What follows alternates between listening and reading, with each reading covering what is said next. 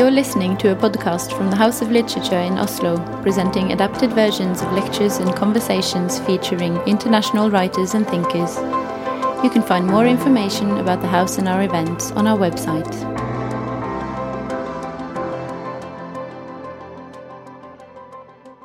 Buenas noches y bienvenidos a todos y todas a la Casa de la Literatura. Especialmente bienvenido al escritor guatemalteco Eduardo Halfon. Es un gran placer que esté aquí esta noche. And then we'll switch to English before some of you in the audience get very nervous. Good evening, everyone. My name is Astrid Urdal, and I work with the arti uh, artistic program here at the House of Literature. And it is my honor to welcome you to this event with Eduardo Halfon, which also marks the beginning of our three days program focusing on Caribbean and Central American literature. The Guatemalan writer Eduardo Halfon is a central voice in the new wave of literature from Central America and the Caribbean. He has also published 11 books altogether. He was named one of Latin America's best young writers by the Hay Festival of Bogota, and he has been awarded the prestigious French Roger Caillois Prize. This fall, Halfon has two titles in Norwegian Den polske The Polish Boxer, and Sorg, Mourning, both translated by Signe Prøis. These books are different in many ways. While The Polish Boxer is an episodic novel, Mourning would be called, uh, could be called a literary exploration of the death of a child. The narrator, however, seems to be similar in the two books. He has an eye for the comical and the absurd, but he is also characterized by a certain gravity and wariness of life. Central to the world in, uh, central to the worldview and the exploration of identity that we find in both novels is also the trauma that the Holocaust has been and is for the Jewish people. In his latest novel in Norwegian, Mourning, Halfon's Jewish background is even more prominent in the story. We have been lucky enough to get writer and editor, editor Mattis Øybø to lead the conversation tonight. He too has written novels where horrific events affect the lives of individuals. His last novel, Elskere, from 2016, has the terror attack of July the 22nd as a backdrop for the story about grief and love. I am so happy to welcome both Eduardo Halfon and Mattis Øybø to our stage. Please give them a warm hand. Yes.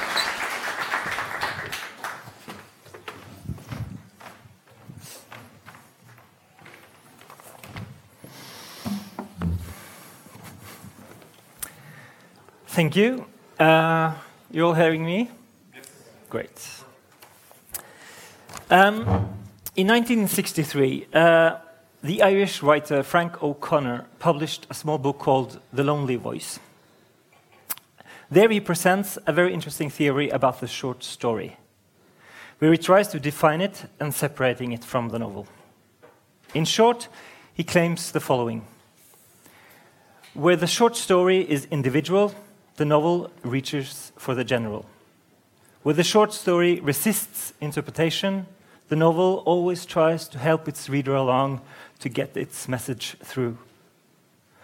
Unlike the novel, where the characters, through the evolution of the story, evidently become representatives of something a class, an emotional type, a disease, a case, a religion, politics the people who populate the short story remain, according to O'Connor, themselves.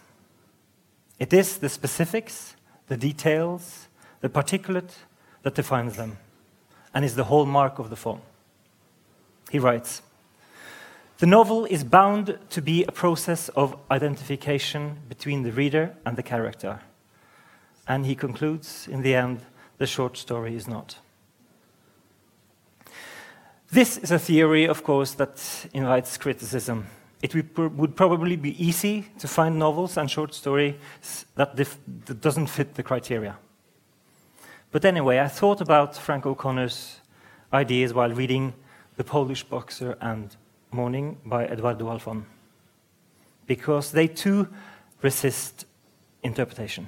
Or more precisely, I thought I knew what I was getting, but got something else instead, or perhaps that is also a possibility I didn't get it at all. It is, as it is said in Mourning, Sorg, about the meaning of the name, and this is what I'm going to say wrong, Amatiti, Amatitlan. Perfect. Yes? Yeah. Which is the name of the lake the novel is set. The main character is told sometimes that it means a place surrounded by fig trees. But he is also told other times that Amitlan means city of letters because of the hieroglyphs carved in the trees. But is is also told that it doesn't mean a thing. Dear Eduardo, welcome to Norway Thank and you. to the House of Literature. Thank you. So, are you a novelist or are you a short story writer? You begin with an easy one. Yes. Jump Uh, off. Yeah. Hello, everybody. Can you hear me? Yeah. Um, uh, thank you for having me. Thank you for coming. It's it's uh, an honor, really. Uh, my first time in Scandinavia. I'd never been anywhere. Um, and I had an ideal image of Oslo, uh, and you're living up to it. So so far, we'll see how the weekend goes. Uh, as you can tell by my English, I'm, I'm an English speaker. Um, before I answer your question, I'll just explain why my English is like this. Uh, I was born in Guatemala but left when I was 10 with, with my family and grew up in, in, in Florida in the United States. And English became my stronger language. You know this, right, Yes, I know this. uh, when I went back to Guatemala after college, uh, I had to recover Spanish. I had lost my Spanish. We, could, with my siblings, we could barely speak it. We could understand it because our parents always spoke to us in Spanish, but we would immediately, as soon as we got to the, to the US, answer in English. So when I'm writing, uh, I only write in Spanish, but I'm thinking in English, which is very bizarre. Anyways, that's why my English is. is and I am only a short story writer. Yes, you only a short I story writer. n- have never written a novel. Uh, some of my editors would disagree. Yes. Uh, And uh, I'm, I'm looking at the title page here, and it's called a novel. I well, no, no, not this one is. Yes, this yeah, one as well. yeah, yeah, yeah. So, Sorg. I'm sorry. Am I saying that right? Sorg. Yes, Sorg. Yeah, I, I, I think it's a long story. Mm. Yeah. Um, uh, it's long enough that it can be published by itself and called a novel Mm. or a novella. Would that, would that word exist in Norwegian? Novella exists, or short, short, novel. Kortroman. Mm. Um, but I feel very comfortable in the short story. I, I, I like what you said about Conroy. I had forgotten his description of the short story, and I particularly like the word resistance. No, this this resistance to something um, of this genre, uh, to interpretation or to to actually grab onto it. No, you, they're hard to to hold stories. Yes. Novels not so much novels you can you can you can get your hands around them you can you can interpret in many ways different ways but you can interpret um, I, And, and I think it's easier to, to ask the, the dreaded question every writer uh, uh, dreads is that what is your book about? you you're know? right right in, in my case it's very difficult Yes. to, to write a, a, the text for the back cover is very very difficult especially with books like the polish boxer where it goes everywhere there's you know these stories go everywhere and they were written as stories they were not written as chapters um, so maybe i can answer you that way Yeah. no? when, I, when i write one of these pieces let's call them pieces um, i'm only thinking about that piece I don't know what's going to happen when I start. Uh, I have an image, usually, um, that I want to get to or start from. It's usually emotional, much more so than, than rational or visual. It's an emotional thing. And I let go. And I let that image take me wherever it needs to take me. This is something very hard to do for an engineer. Hmm. Yes. I'm an engineer. You're an engineer. I'm an engineer. I'm, I'm not, I don't come from letters. I'm, I studied engineering. And I'm still very much an engineer when I write. But th- that impulse to, to, to just let go, I'm not in control here. The story winds up taking me somewhere completely um, new. I don't expect it. So the Polish boxer, where did that start? Did that start in the Polish boxer, No. the, the title? No? No, no, no, no, no, no. No, the first story of that book I wrote uh, was I don't know how you translated it. Um, uh, White Smoke.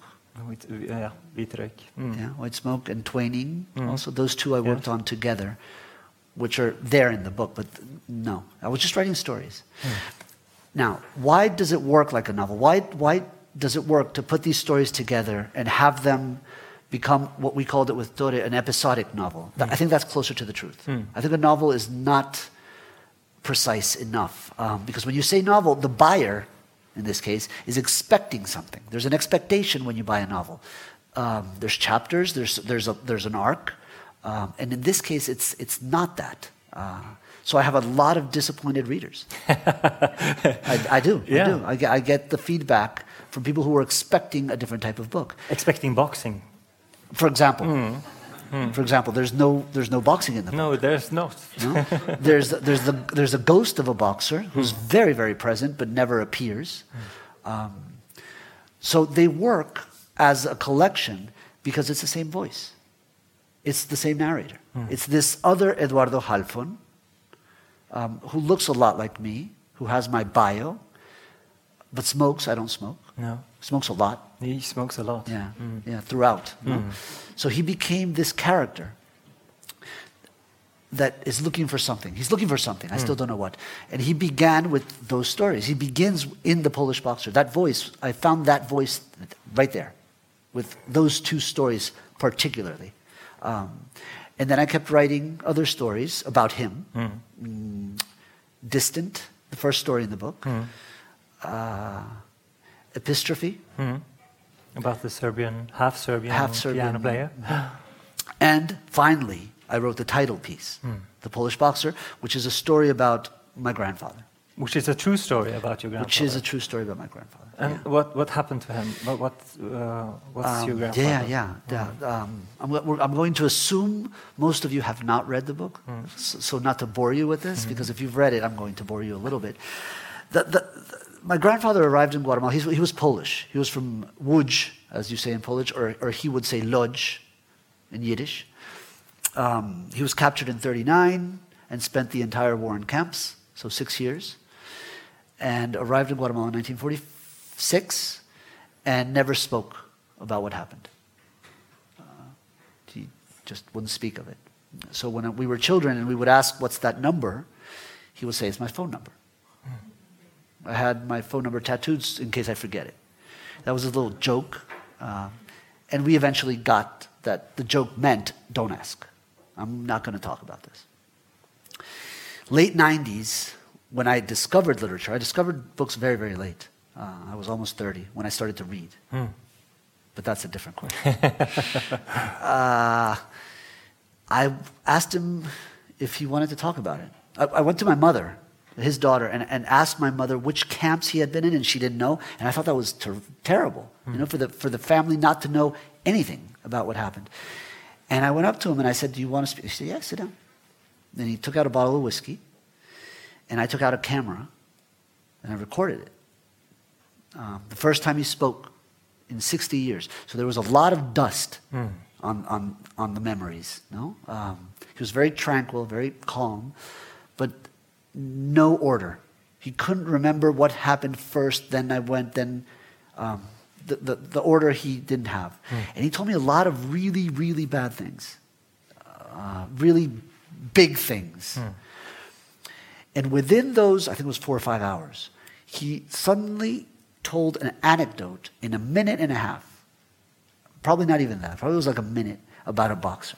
And I knew Mattis immediately. I knew as he was saying it that that was his story. Um, you know the story. It's, it's a very beautiful, very Yeah. powerful anecdote, as, as it was to him. And I grabbed it and put it in my, in my pocket and didn't know what to do. Um, I'd tell people about it. I'd, you know, I'd hmm. take it out and put it back in. And I didn't know how to write it. I didn't know where to start. Uh, I didn't want to offend him. I was afraid to write it. And in the meantime, I was writing all these other stories. but within those stories, this little anecdote would pop its head up hmm. and then hide. And so you can see the genesis of the book hmm. because there is, a, there, there is a line that traverses all of those stories with his. He is the line that goes through the book. And eventually I wrote it. Eventually I wrote this piece. I was kind of forced into it by my then publisher. Um, Who wanted this piece He wanted to be? this piece. Yes. He wanted it's not piece. finished yet. no, no, no, it's not finished. You need this piece. And that's it. The- so the original Spanish book, uh, the, the Spanish version of the El Boxeador Polaco, the, the, the Polish boxer, is only five stories. It's 95 pages. One of those stories, The Serbian Pianist, then becomes another book.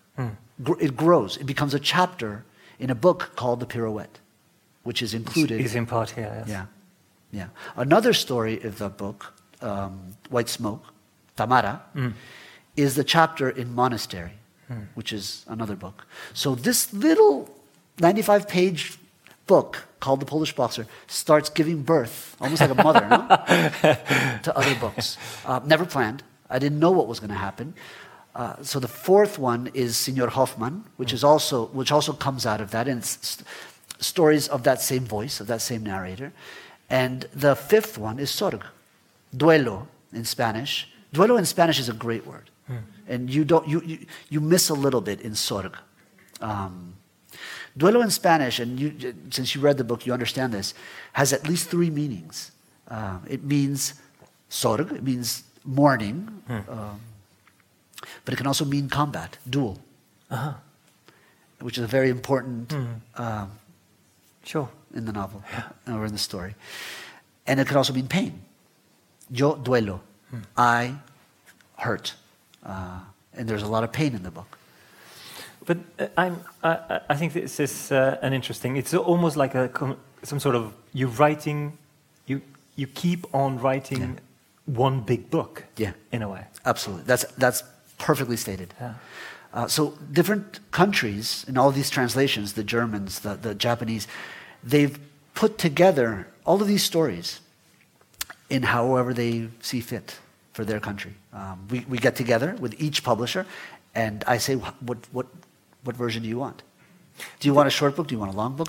Because it is one big Yeah. book. Or do you want everything? I've yet to have the, pu- have the publisher "We want everything." Yeah, but I'm waiting.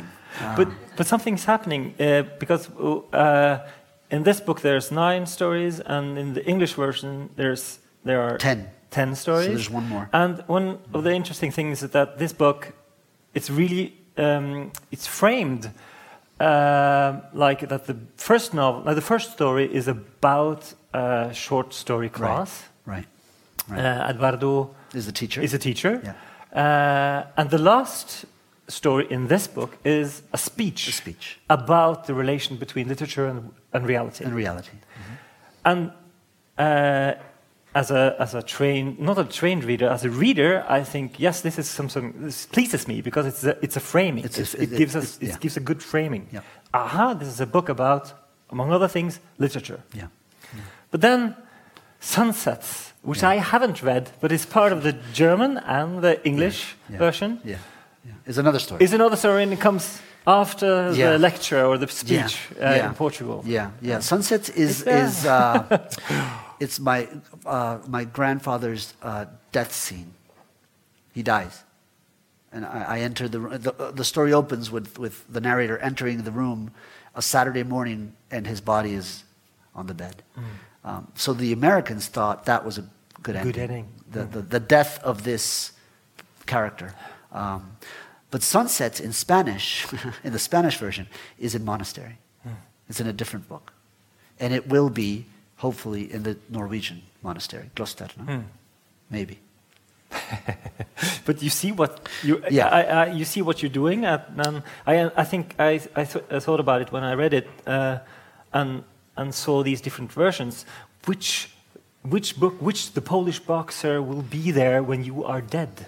You know, which is the definitive work? Okay, uh, Eduardo Alfon, he has this uh, Polish Yeah, boxer, yeah. and this is Yeah. the work. You know, Marlon James was, was speaking earlier about the text never being finished.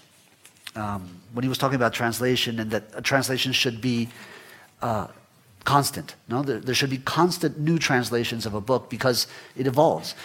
And I, and I was thinking when he was saying that, that, that, that, that is exactly what's happening with my stories because uh, translations have changed the original.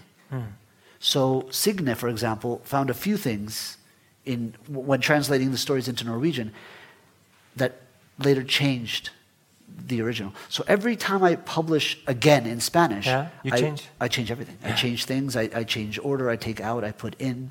So the definitive will be the one right before I die. Yeah. Yeah? Uh, that's that's it. I'm done. I can't I can't touch this anymore. Yeah. But up until that point, I will play. I will uh, move. I will uh, contradict myself, as you know from Povoa, uh, which destroys the previous story. Uh, I think it's it's it's it's one big game. It's it's we, sh- we shouldn't be so solemn, you know, with with what we write.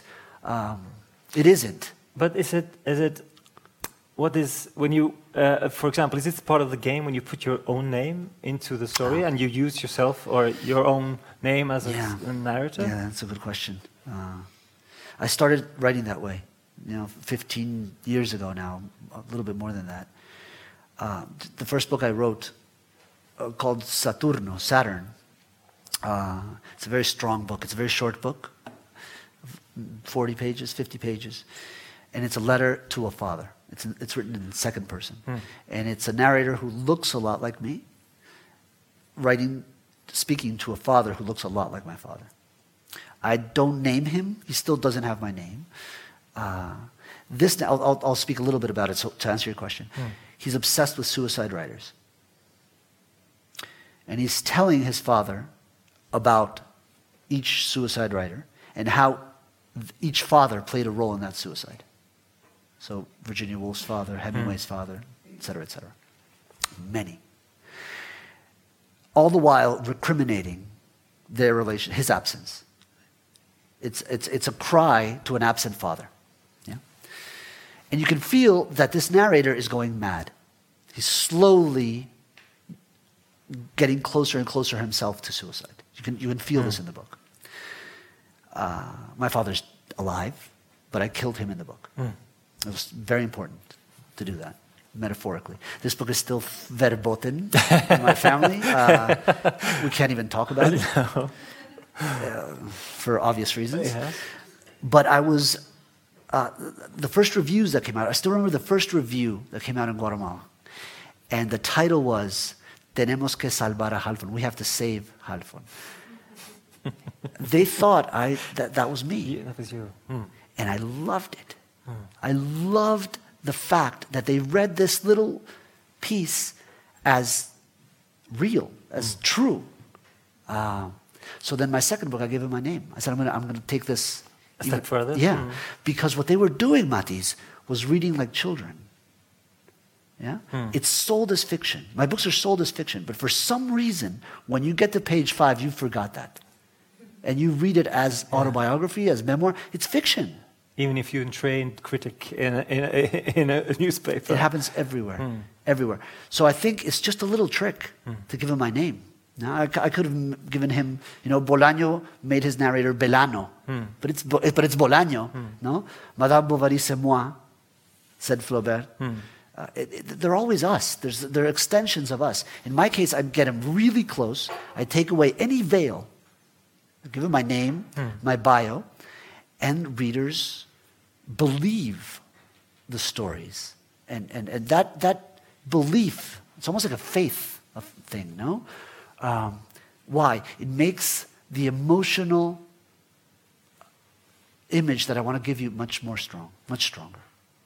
But You're going to feel it more. Yeah, but isn't it also? I, I can see that, and I think it's an interesting game. But it's also it, the name uh, is two things. It's it's it's an assurance because it's it says to us, "This is true. This happened to Right. me." But it's also uh, a trick. You can feel the trick because yeah. in in uh, the Polish boxer, there's a, a girlfriend uh, who draws her orgasms. Right. And when you get to that point, you think, well, well, uh, I'm not sure if I, um, th- this is true. I'm not sure if this is true. And I'm, I'm part of the game. It is know? true. Yeah, it is true. Somebody who draws their orgasms? Yeah. Oh, It, it's all true. it's all true. It's not all real, but it's all true. okay, okay, okay. So okay, that's the definition. Yes. Yeah, but Uh, it, it is it is just a small trick. Uh, I'm very open about the trick. Yeah. But still, it, the artifice works for some reason. So the best way I can explain why I do this is that how I do it uh, is perhaps more interesting. I would say that the, the my bio, yeah, the, the fact that I give him my bio, my name, he was born in Guatemala, he's from a Jewish family, all of that is just the backdrop. Yeah? If this was theater, that's the backdrop. The drama that is that takes place on stage is the fiction part. Yeah, um, that's the, that's the the illusion part. Um, so my bio only serves me as a context. Yeah, But but as the story with the grandfather, uh, uh, imprisoned in Auschwitz, and the story about the, the tattoo and so on, that's really really a powerful story, and it is as if we need it to be true Right. and and real, Right. You know, and when you insert these games and isn't it a danger? I don't, i'm not saying it, it is because i think it works beautifully but it's in a danger that you make everything relative in a way Yeah. that you don't really have control uh, uh, of some of the motifs that you really need to be powerful and but I don't have control. I, I don't have control over those. Um, the only thing I can do is, is is put this together in such a way. This is artificial, right? So I'm putting this together in a, in a way that to you it looks whole. It seems whole. It seems real or true or, or entire. But I'm really, um, it's, it's, it's, it's all a trick. you know? It's all a trick because I am manipulating parts of the story. I'm giving you this first, then this. I'm withholding one, one piece of it because you don't need it yet. Um, so you can make a, a, a- a point uh, for all writing being fiction just because you're always doing that. Even if it is autobiography, even if it's memoir, you are deciding what to give when and how to give it. Uh, and that's fiction. Yeah? That, that is that, the, the, the hand of the magician. Yeah?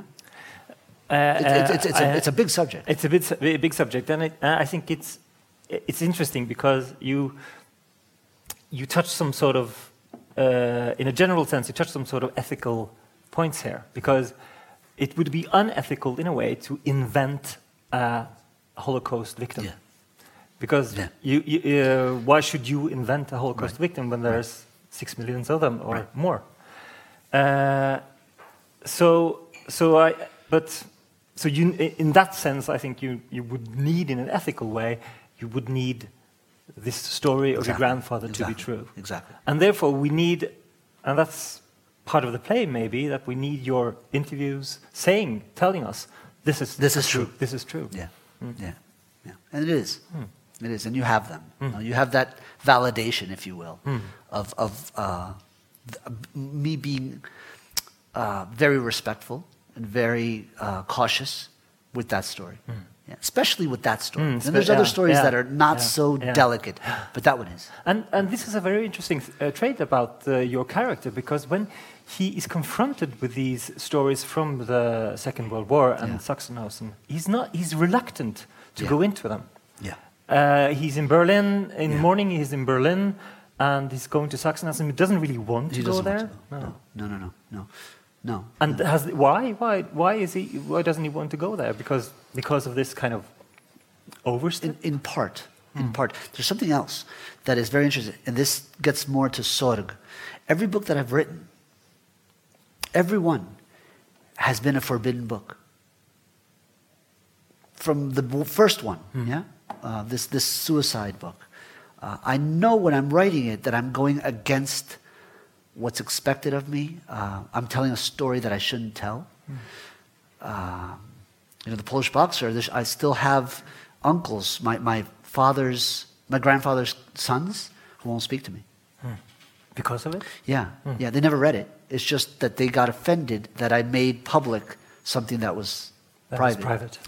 Uh, monastery, a very delicate story. It starts with my arrival in Israel uh, for my sister's Orthodox wedding, um, and then goes somewhere else. But but it was uh, my sister's forbidden story, so to speak.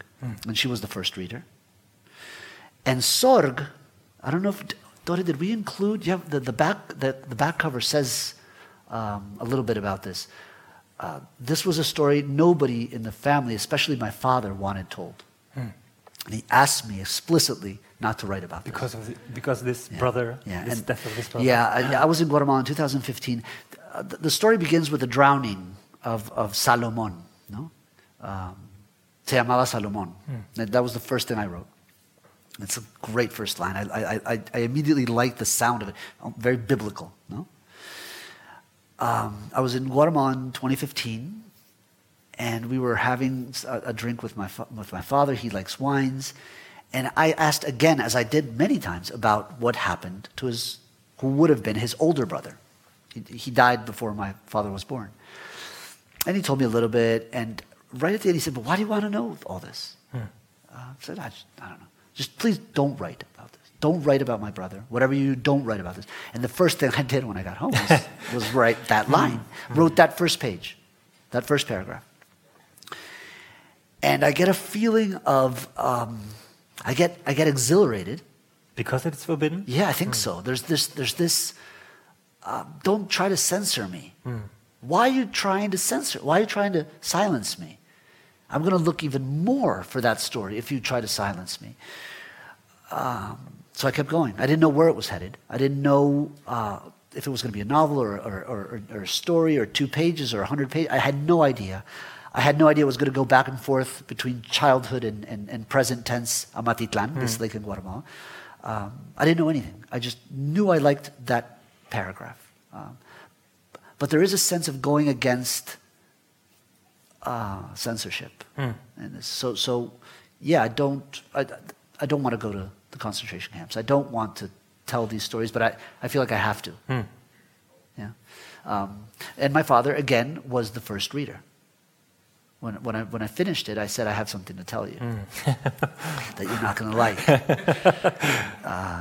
But your grandfather, did he read the uh, Polish My- book? that's very interesting. Uh, my grandfather was was uh, he was his last year was he he was not well. He he as soon as he opened up to me, he started opening up more and more and more and more, and and he, then he couldn't contain himself, and he started to get a little delusional, uh, especially the last month or two.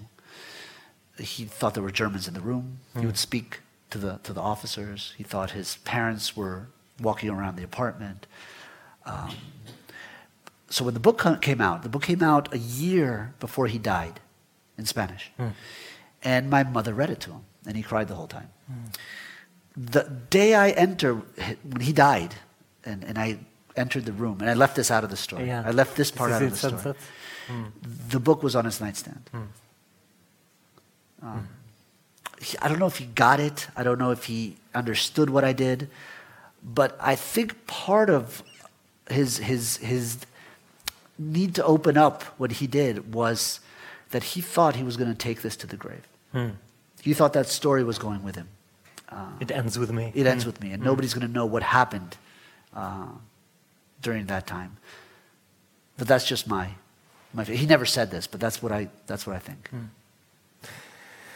Um, I want to talk about a bit about your um, identity in a way, um, because um, when we um, when I try to describe your identity in terms of national categories, It's very difficult. it's very difficult, and I and end up with a lot of hyphens. Yeah. Eduardo Halfon is the Guatemalan Jewish, Lebanese, Polish American writer, something like That's that. pretty. That's very. That's very close, though. but um, uh, what do you consider yourself No, as? Uh, nothing. nothing. nothing.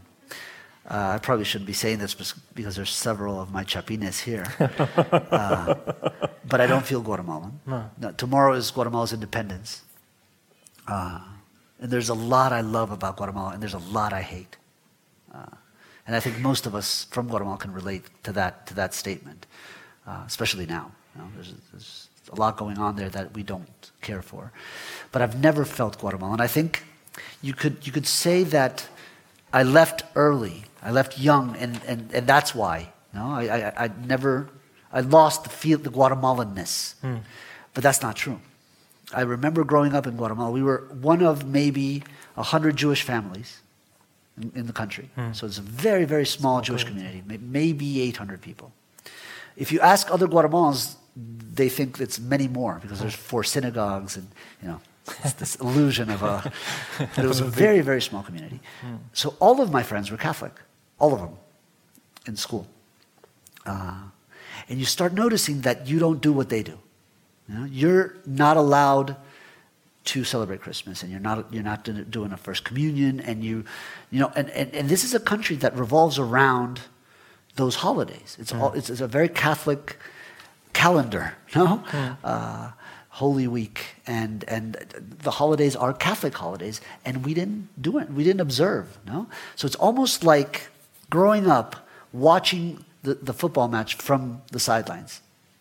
Yeah, you can hmm. watch, but you hmm. can't play. Hmm. So you never really get into the, the country. And I think this is a very Jewish thing. Um, not just a Guatemalan Jewish thing. I think Jews in general will first be Jewish and then Mexican or then Argentinian. No? Um, they'll, they'll chameleon themselves to, a, to appear to be from where they're at. Um, Wittgenstein wrote about this, the chameleon effect of the Jew. Zelig from Woody Allen is exactly that. No, how you can almost contort your physical appearance to survive. It's a survival strategy, but you're never really there. You're never from there. But this kind of lack of home, which is Yeah. uh, in a way. Uh, but I'm not, I don't feel American either. you don't feel like No, no, no, no, no, no, no, even less. Even less. But I sound, I can sound American. You can sound I can dress American. uh, I can, I can Be called Eddie. I'm called Ed Yeah, now. yeah. Eddie as a kid, but Ed now. Yeah. Uh, so I could, I could do that. And when I go to Spain, because I'm also Spanish by passport, my Spanish becomes Castellano immediately. And I can appear a Spaniard. So the world is your stage. Uh, As you in can tell. As I can tell. I don't have a Dublin. Yeah, I don't have a city. No. So I, I'm, I'm, I'm making the world my city. I, I write about anywhere. Um, almost looking for that city, you know? I thought about this, um, this uh, joke that's been told in parts of East Europe, uh, Eastern Europe, where things are back around, uh, uh, the other way around. It's the story that goes something like, it's a joke that goes something like this, that a man is born in Austria, goes to school in Poland, marries in Germany, gets his children in the Soviet Union, and dies in Ukraine. And never in his life, so goes the joke, does he leave his village. Yeah. Because that's history, in a way. Yeah.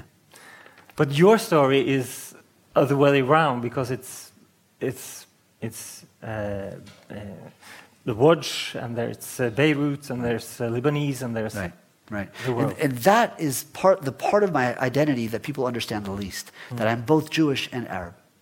I'm both. Hmm. Um, my grandfather was Lebanese, Halfon. Um, my grandmother was Egyptian, both Jews, but left Alexandria and, and, and Beirut. And their household in my, in my childhood was absolutely Arabic. They spoke Arabic. The food was Arabic. Um, there's things that I have in my memory that I don't know if they're Jewish or Arabic. There's words that I don't know if they're Hebrew or Arabic, uh, or dishes that she would cook. So that it was just one, one thing. Uh, and, and, this is what uh, monastery is about. I use Israel as a context and my sister's Orthodox wedding to delve into that part of my identity. Um, but I'm both. But uh, does this kind of multi layered identity uh, has been able to. to- Does it reflect? It reflects in your book, but it has been able to. You have been able to go to places where you couldn't have gone. I'd, I'd, I'd like to go to Beirut, and, but I think I, I don't know if I can. Uh, so that's a concrete example. Um, but this is, a, I think, for in literary terms, this is a good thing. Yeah. Um, it also happens linguistically. I'm neither in Spanish or English. I'm, I'm somewhere in between. Uh, no, uh, in, in terms of language, I don't have an identity either. So the nice thing, or the beautiful thing, would for you to say now. So literature is your home. No. no. I've, I've, I've, I've been writing for 15 years now, waiting for somebody to kick me out. I, I, I, I shouldn't be here, Mattis. I, I was not meant to be a writer. You know, I was groomed to be a very dutiful, uh, firstborn Jewish boy, you know, that, that, that follows a certain path. And something happened when I was in my late 20s, and everything went upside down. And, and but I shouldn't be a writer. I've, I've, I'm still waiting for somebody to notice this. Uh, But maybe I, I'm, uh, I'm a bit obsessed about this uh, uh, idea of identity because, because in Norway, being a Norwegian writer is an easy answer. yeah, We, I'm a Norwegian writer because I write in Norwegian. yeah, And our national identity is really connected, it's so strongly connected to our language. And it was fought for uh, and constructed in a way, uh, parts of it anyway, as a national language to create the nation. And that differs radically from you uh, and your background, but also your knowledge of English and Spanish, which are both global, global yeah, languages. yeah. Absolutely. Um, I, I don't know why I started in Spanish. You know, that, that moment when I began writing, um, I didn't know Spanish when I began writing. I, I kind of knew it, uh, but it, I just started in Spanish. One answer, one possible answer, is, is that I was back in Guatemala. Yeah? I, was, I was at the university. I was reading in Spanish. I was living back in Spanish. But a, a, a more beautiful answer, and I think a truer answer, is that my childhood was in Spanish. Yeah, Not my mother tongue, but my child, those, those first 10 years. Uh, and if you read my, my stories with that in mind, uh, they make more sense. They're, most of my stories, most of my books are uh, looking back or, or, or, or trying to find my way back there. Yeah, almost like a paradise lost where you know I was, I was, I was kicked out. And I'm trying to get back to those 10 years, and they were in Spanish.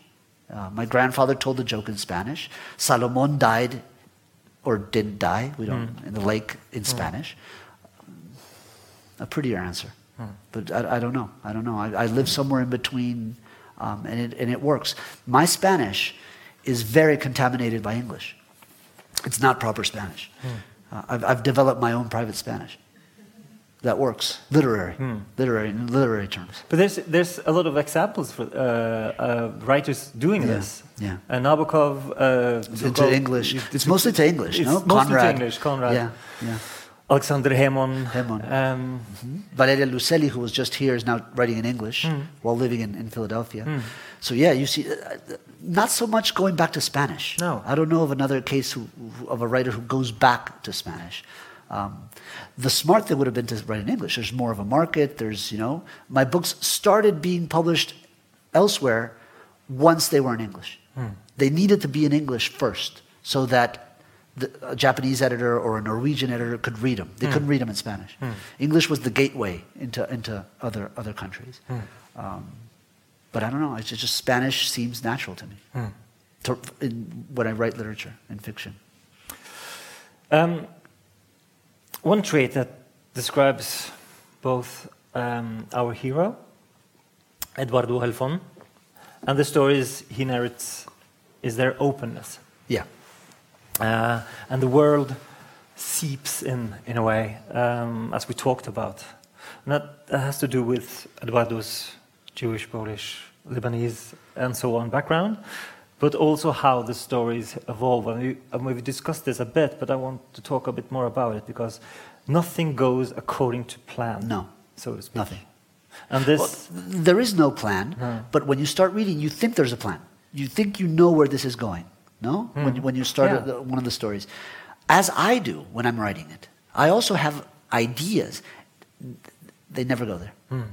They never go there. I'll give you a concrete example. Um, monastery, when I arrive for the sister's Orthodox wedding, I could envision the ending of that book being the wedding. This crazy, you know, spectacle of a wedding. tempting in a way. Yeah, it, it? it, it never arrives. No. It didn't arrive. It didn't arrive. It never got there. I got to an ending that was the ending, and I stopped. And so there's readers who still uh, want that wedding.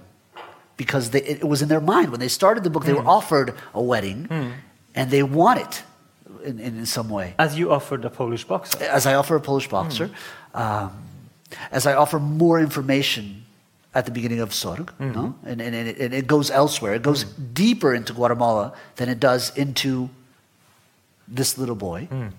Uh, I thought the book was going to go to New York. You know why. We won't hmm. tell them why. Hmm. And, and never got there. So I also have expectations that are rapidly destroyed. Rapidly. And I think th- that, going back to Conroy, I think hmm. that is what makes them short stories, much more so than length. Yeah? That, that idea of surprise, um, their intensity, you know, the, the read, they should be read with certain intensity, uh, written with that intensity. Uh, and th- the resisting, the resisting the expectation of, of the reader.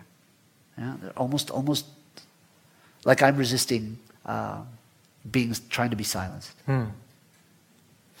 Yeah, but and, and the strange thing happens, uh, in my view, that when we read about the Polish boxer and we get a half Serbian pa- piano player, Yeah. it it makes sense, uh, yeah. even though. Yeah. And his search for his gypsy identity It parallels parallels The narrator's yeah, search, the yeah. narrator's Yeah, search. yeah. And one crucial uh, motive in both these books are the quest. Yeah. You know? That's a great word. Does it exist in Norwegian? No, I don't think so. It doesn't exist in Spanish. no. No, there's no word for quest in Spanish. You'd say Wh- when I, búsqueda. when I ask my writers, you need a quest. I, I ask, I use that word. You use the English quest. Yes, I use the- English word. Yeah. Yeah, this guy is on a quest that he doesn't know of. Hmm. He doesn't know he's on a quest. He doesn't know exactly what that grail is that he's looking for, but he's looking for something. Uh, and you can feel that in, in, in the stories, in, in the books. But, in, uh, but I'm not sure that's true, though, because in Mourning, uh, he, the narrator, Eduardo, goes to this lake to investigate. In the beginning, we believe that the, to investigate the death, The death. of his uncle, Yeah, you yeah, know? yeah. But Or the memory. or the memory, the memory. of it, and the memory of it. Yeah. And, the, and, the, and suddenly it becomes a, a book about memory. Right. Right. And, and, and the falseness of memory and the, and the, and the, uh, the, the uncertainty of memory. Um, and what he finds is something else. Yeah? He's looking for more details about what really happened. Not, not so much with the boy, but with his remembering of the boy. I don't want to ruin this for. for And what he finds is something else. He, he finds ah, the, the broken foot. No? Yes, You know but what, you he know what I'm But he also, he also, uh, and that I think is really interesting, is that he insists in a way that even the false memories Yeah. are true Right. Right. because you've Yeah. been living with them. Right. It is a thing. It's a thing. Yeah. Yeah. And I've been living with this for 30 years, so it is real to me. I don't know where it came from. I don't know, but it, it is real to me. Um, the, the curious thing, Mattis, is that he needs help always. Yeah? Uh, he needs a, a, a potion, in this case, this magical potion, in order to see what he needs to see. Um, and the same thing happens in, in most of my books. There's, there's guias, there's guides to this narrator that help him out, that sort out the way. No, um, it's usually women, very strong women. Uh, yeah, he's not. He's he's he's uh, lost. He seems lost. He's lost in language as well. No, he says something and then, but it could be this, but it could be that. There's no certainty in in in in his speech or in his life or in his search. Um, But he accepts that in a way. Yeah. He, he accepts that his memories are uh, uncertain Right. and uh, that he can't be sure that it really happened. yeah. I, I was thinking about um, Borges uh, wrote a really beautiful story called Shakespeare's Memory. Yeah. And the story is that he, it's about a Shakespeare scholar uh, getting Shakespeare's memory, the whole bag, the whole deal. He gets it into his head. That's the premise of the story. Uh, and he thinks, of course, that now I'm going to write the ultimate biography, Shakespeare biography, and because I know everything. But suddenly he started, starts to uh, not, he's not sure what his mother tongue are. He's not sure uh, who, which woman he had the first time. Was it the brothel in Vienna or was it this Right. uh, lady uh, in somewhere in England? Uh, and the interesting thing, which I think is correl- correlates to your books, is that the, it's the fictional characters of memory. You can't be sure, and Yes. the and the memory Yeah, really blends together. And that's why I think in fiction, fiction is a great vehicle for this. Because fiction allows for that, uh, that game, no? Uh, I think Marlon James was talking about three versions of one same act. You know? Everybody's remembrance of how it happened is different.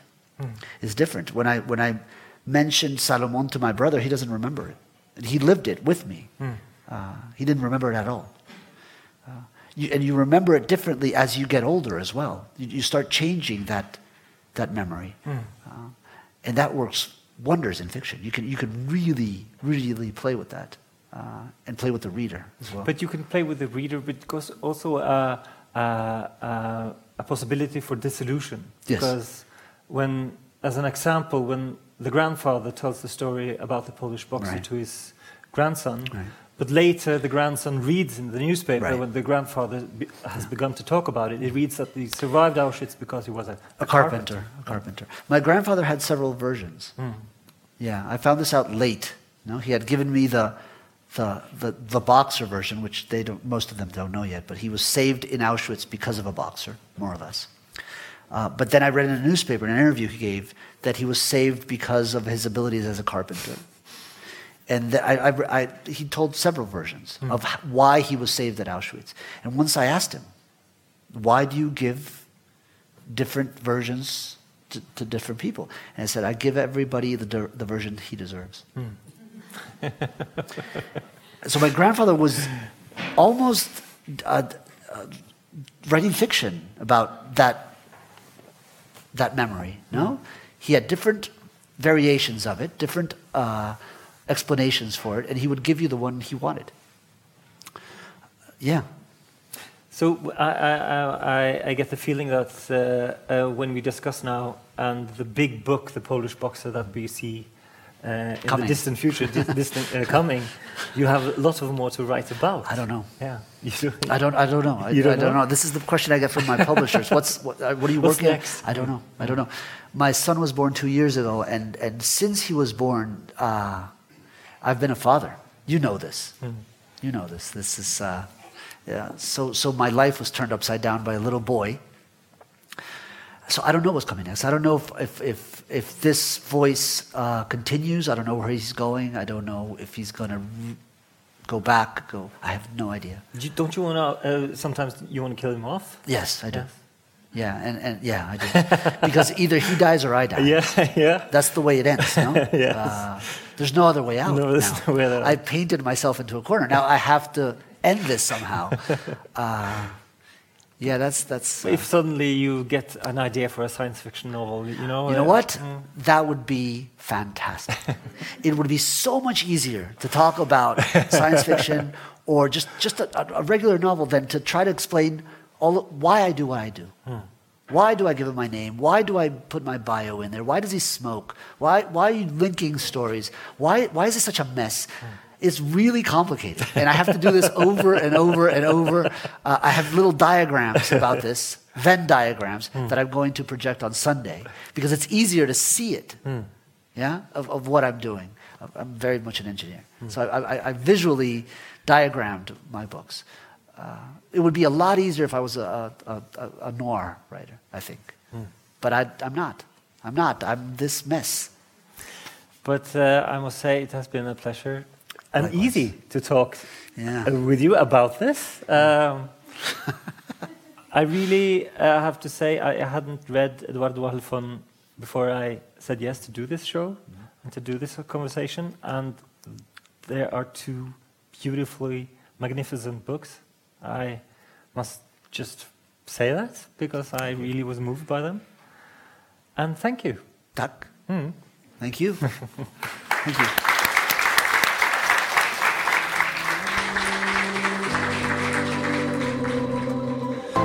You've been listening to a podcast from the House of Literature in Oslo, presenting adapted versions of lectures and conversations featuring international writers and thinkers. You can find more episodes and subscribe to our podcast on iTunes, SoundCloud, and our website. The music is by Apotek.